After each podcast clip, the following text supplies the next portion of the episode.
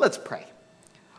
Lord, by the power of your Holy Spirit, we ask that as your scriptures are read and proclaimed this day, that our hearts, our minds, and our very lives may be transformed by your holy word. Thank you for your gift of scripture, we pray. Amen. If you remember, during this holy season of Lent, we have been looking at the final 24 hours of Jesus' life. Last week, we left off with uh, Jesus being arrested in the Garden of Gethsemane. And if you remember, the, the Garden of Gethsemane was, was located on the Mount of Olives, just outside of the city walls of Jerusalem. Jesus was there with his disciples praying after their final meal together. And Jesus knew that, that he would soon be betrayed by one of his friends. He, he knew that soon his disciples would desert and deny him. And Jesus knew that the next day he would be crucified for the sins of the world. And it was during this time of pain and, and disappointment that Jesus wanted to spend a little time alone with his heavenly Father. It was in the middle of the night, maybe 1, 2 o'clock in the morning. And the quiet of the, the night was broken by the sound of a mob coming toward Jesus. This group was made up of those sent by the religious authorities to arrest Jesus. See, by arresting Jesus at night, the authorities hoped to avoid a potential riot or, or any sort of violence that might arise among the followers of Jesus. Jesus knew that his arrest was coming. He you know, even knew that his friend Judas would be the one to betray him.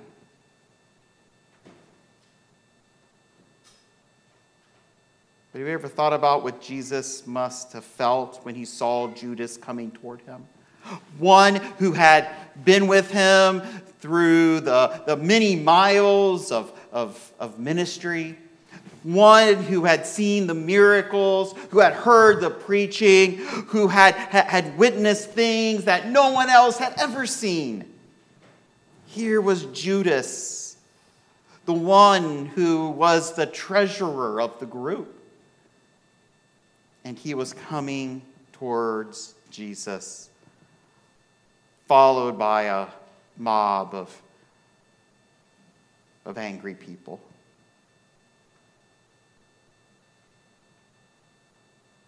I think we all know what it's like to be betrayed by somebody we trust, somebody we love, someone who's a part of our life. So I think we can understand some of the disappointment and hurt that Jesus must have felt. English poet William Blake once wrote It is easier to forgive an enemy than to forgive a friend. That's so true, isn't it? Yet, as Judas approached Jesus to give him the kiss that would seal his fate. Jesus looked at his friend not with contempt, not with hatred, not with scorn, but with love and compassion, and most importantly, with forgiveness. Jesus' compassion and forgiveness extended beyond Judas, though to one of the temple guards that had been sent to arrest him.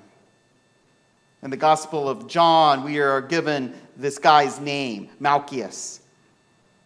And apparently, as Jesus was being arrested, Simon Peter, who is one of my favorite characters in all the Bible, but he can be a little bit, um, let's say, spontaneous. And in one of his spontaneous moments, he pulled out his sword and he swung it at those grabbing for Jesus. And Malchus had his ear cut off. And Jesus had the compassion and the love to heal Malchus's ear and to tell Peter and the other disciples to put their swords away. That as followers of His, this is not how we settle problems with violence and hatred. Think about this for a second. The last recorded miracle of Jesus was Him healing one of those sent to take him to his death. When I think about this scene of Jesus healing Malchus, I'm reminded of that great Charles Wesley hymn, Depth of Mercy, which goes, There for me the Savior stands, shows his wounds and spreads his hands. God is love. I know, I feel, Jesus weeps and loves me still. After Jesus was arrested, he was taken to the home of the chief priest, Caiaphas. Now, Caiaphas had a relatively long term as chief priest, and, and this means that he got along well with the Romans. Because if you remember, the Romans were in charge of Israel at this time. And so, in order to be the chief priest, you had to have the Romans. Well, the Romans had to okay you. It also didn't hurt that Caiaphas was married to the daughter of the former high priest, a guy by the name of Ananias. Because even during the time of Jesus, marrying into the right family and knowing people that are connected, uh, you know, helped. I'm just so glad that it isn't that way in our country, right? Yeah. Caiaphas had become quite a wealthy man, quite a powerful man. And it was the fear of him losing his earthly wealth and power that led to what was about to happen to Jesus. See, as Jesus was being led to Caiaphas' house near the temple, some of the most powerful and well respected men in Jerusalem had already gathered there. They were known as the Sanhedrin. They were a, council comprised of 71 elders, and they were considered to be the wisest and most pious men in Israel. The Sanhedrin oversaw the religious affairs of the Jewish people. And they ran both the temple in Jerusalem and the religious courts. Because, yes, at the time, you could be arrested, put in jail, and even executed for a religious crime. Think about that for a second.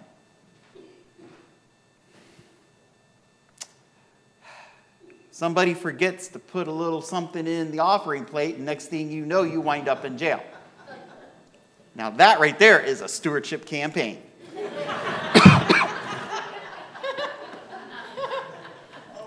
I'm just saying.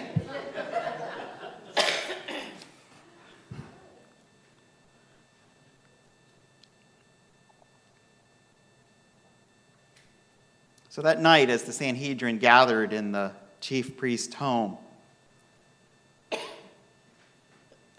there was a lot of tension. Now, remember, this is something totally unique because the Sanhedrin usually met during the day in the temple. Here they are meeting at night in the house of Caiaphas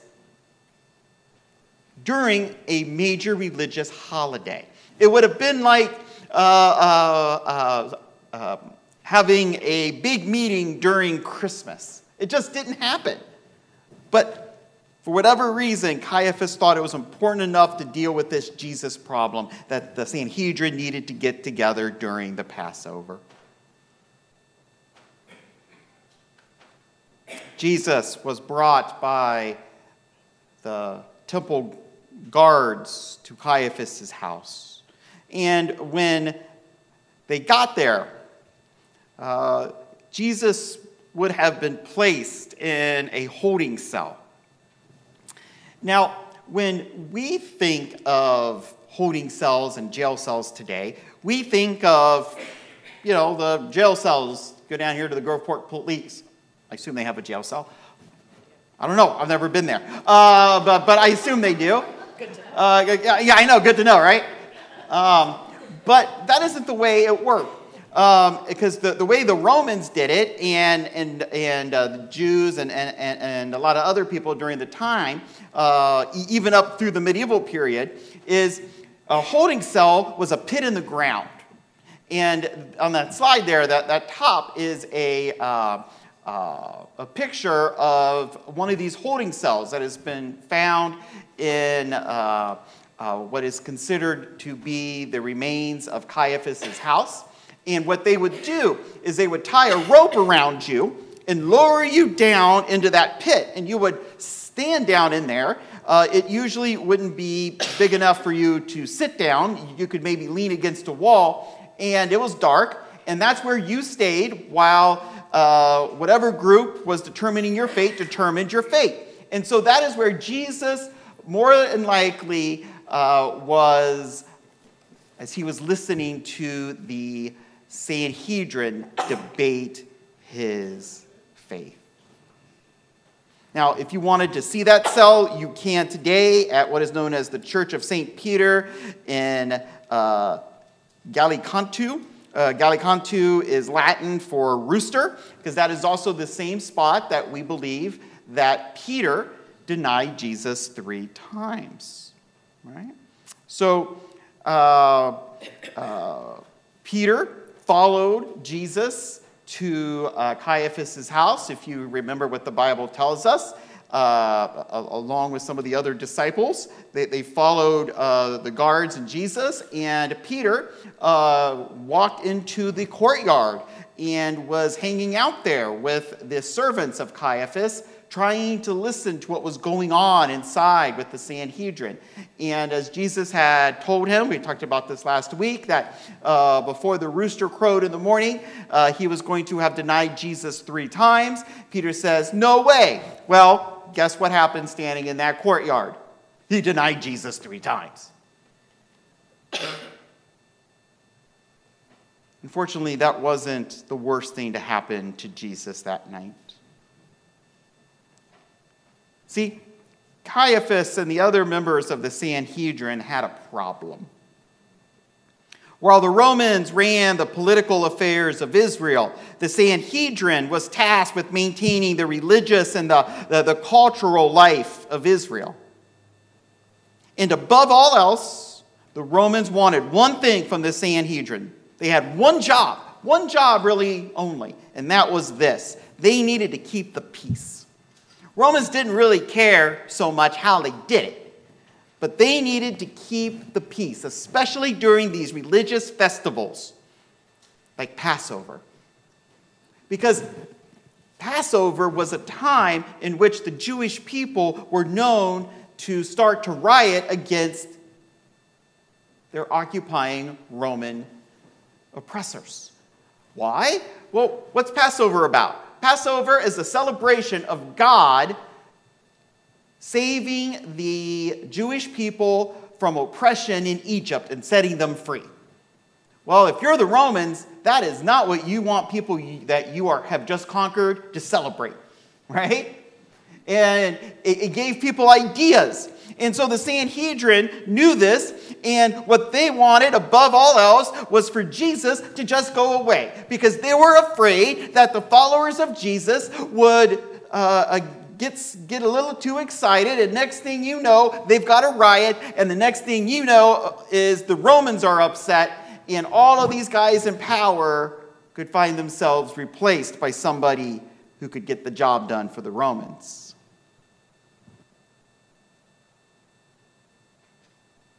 So the Sanhedrin went out and found some witnesses to give false testimony about Jesus. The Bible tells us that their stories didn't even match each other, but it didn't matter because the verdict was already decided. Caiaphas had Jesus hauled up out of his cell. And he looked at Jesus and he said, have you no answers for all the accusations they bring against you? Jesus remained silent. They said, You're trying to ferment a revolt. Is that true? Jesus didn't say anything. I think right here, Mark is wanting us to recall this passage from Isaiah, Isaiah 53 7. It says, He was oppressed and afflicted, yet he did not open his mouth. He was led like a lamb to the slaughter, and as a sheep before the shearers is silent, so he did not open his mouth. Caiaphas had had enough, and he finally asked Jesus, Are you the Messiah, the Son of the blessed God? And Jesus finally responded in a clear declaration of who he is. He answered, I am. And then he finished with, And you will see the Son of Man seated at the right side of the Almighty and coming with the clouds from heaven. Well, this answer apparently just about set Caiaphas right over the edge, as well as others on the Sanhedrin. And see, it wasn't so much that Jesus claimed to be the Messiah. After all, he wasn't the first, and he wouldn't be the last to claim to be the Messiah. Truth be known, he probably wasn't even the first person that year to claim to be the Messiah. What caused all the commotion was the statement, I am. See, we need to go back to the book of Exodus. And after the Israelites flee Egypt, Moses goes uh, up on Mount Sinai and meets with God. And God says to Moses, I am who I am. This is what you are to say to the Israelites I am has sent me to you. I am was the name of God. So, what Jesus was saying to the Sanhedrin was, I'm God. Deal with it. And this didn't go over well. Mark tells us that the high priest tore his robes and said, We don't need any more witnesses. You heard his blasphemy. What is your decision? And they all voted against him. They all said that he was guilty and should be put to death. The thing is, claiming to be God wasn't blasphemy. Blasphemy was saying something bad about God claiming to be the creator of the universe was just something mentally ill people tended to say. Right? It's not blasphemy. It's only blasphemy if somebody might believe it. Most people would have just laughed at Jesus for making such a statement. But Caiaphas and the other members of the Sanhedrin saw an opportunity to get rid of Jesus, and they took it. And then this group of men who were considered to be the most pious, well educated, most religious men in all of Israel, they began to hit and spit on Jesus. They blindfolded him. They struck him with their fists and they said, Hey, Jesus, who hit you? Prophesy. And the guards took turns hitting him and beating him. Who does that? What kind of religious people, even to somebody who had committed a crime, hits people, blindfolds and ties them up, and then hits them and spits on them. So, what's going on? Well, I think it can all be summed up with one word, and that is fear. Fear can cause us to do things that we would not ordinarily do. Fear can cause us to follow people that we would not ordinarily follow. Fear can cause us to believe things about others that we would not ordinarily believe. Fear is a powerful, powerful force. Now, fear used correctly is a great thing, it keeps us safe. But used incorrectly, it can cause us to act in ways contrary to our core beliefs. It can cause us to follow people we should not follow. It can cause us to do things that we will be sorry for in the future. So, my friends, as we think of Jesus in front of the Sanhedrin, let us remember that the whole event was powered by fear fear of the Romans, fear of losing power, fear of, uh, of, of the unknown, fear of the future. Fear can be our greatest enemy. So let us remember that as we move forward. Because we are called not to be fearful people, but to be faithful people. Let us pray.